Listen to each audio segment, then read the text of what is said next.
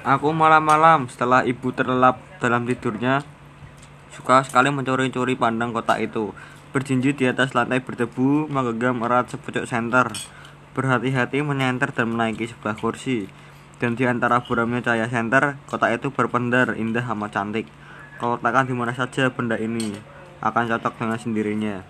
Seluruh permukaan dan sudut-sudutnya mungkin dibuat oleh pemahat terbaik yang pernah ada. Membuat bunga-bunga, kupu-kupu, dan juga berbagai bentuk lainnya.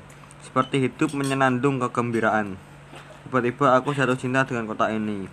Dan akhirnya, setiap malam aku selalu menyempatkan diri untuk menjenguk sekedar untuk membelanya. Karena suatu ketika, guru kami di sekolah bercerita soal kotak Pandora yang terkenal itu. Kotak yang menurut guru kami amat indah dan mempesona. Tak ada duanya di dunia.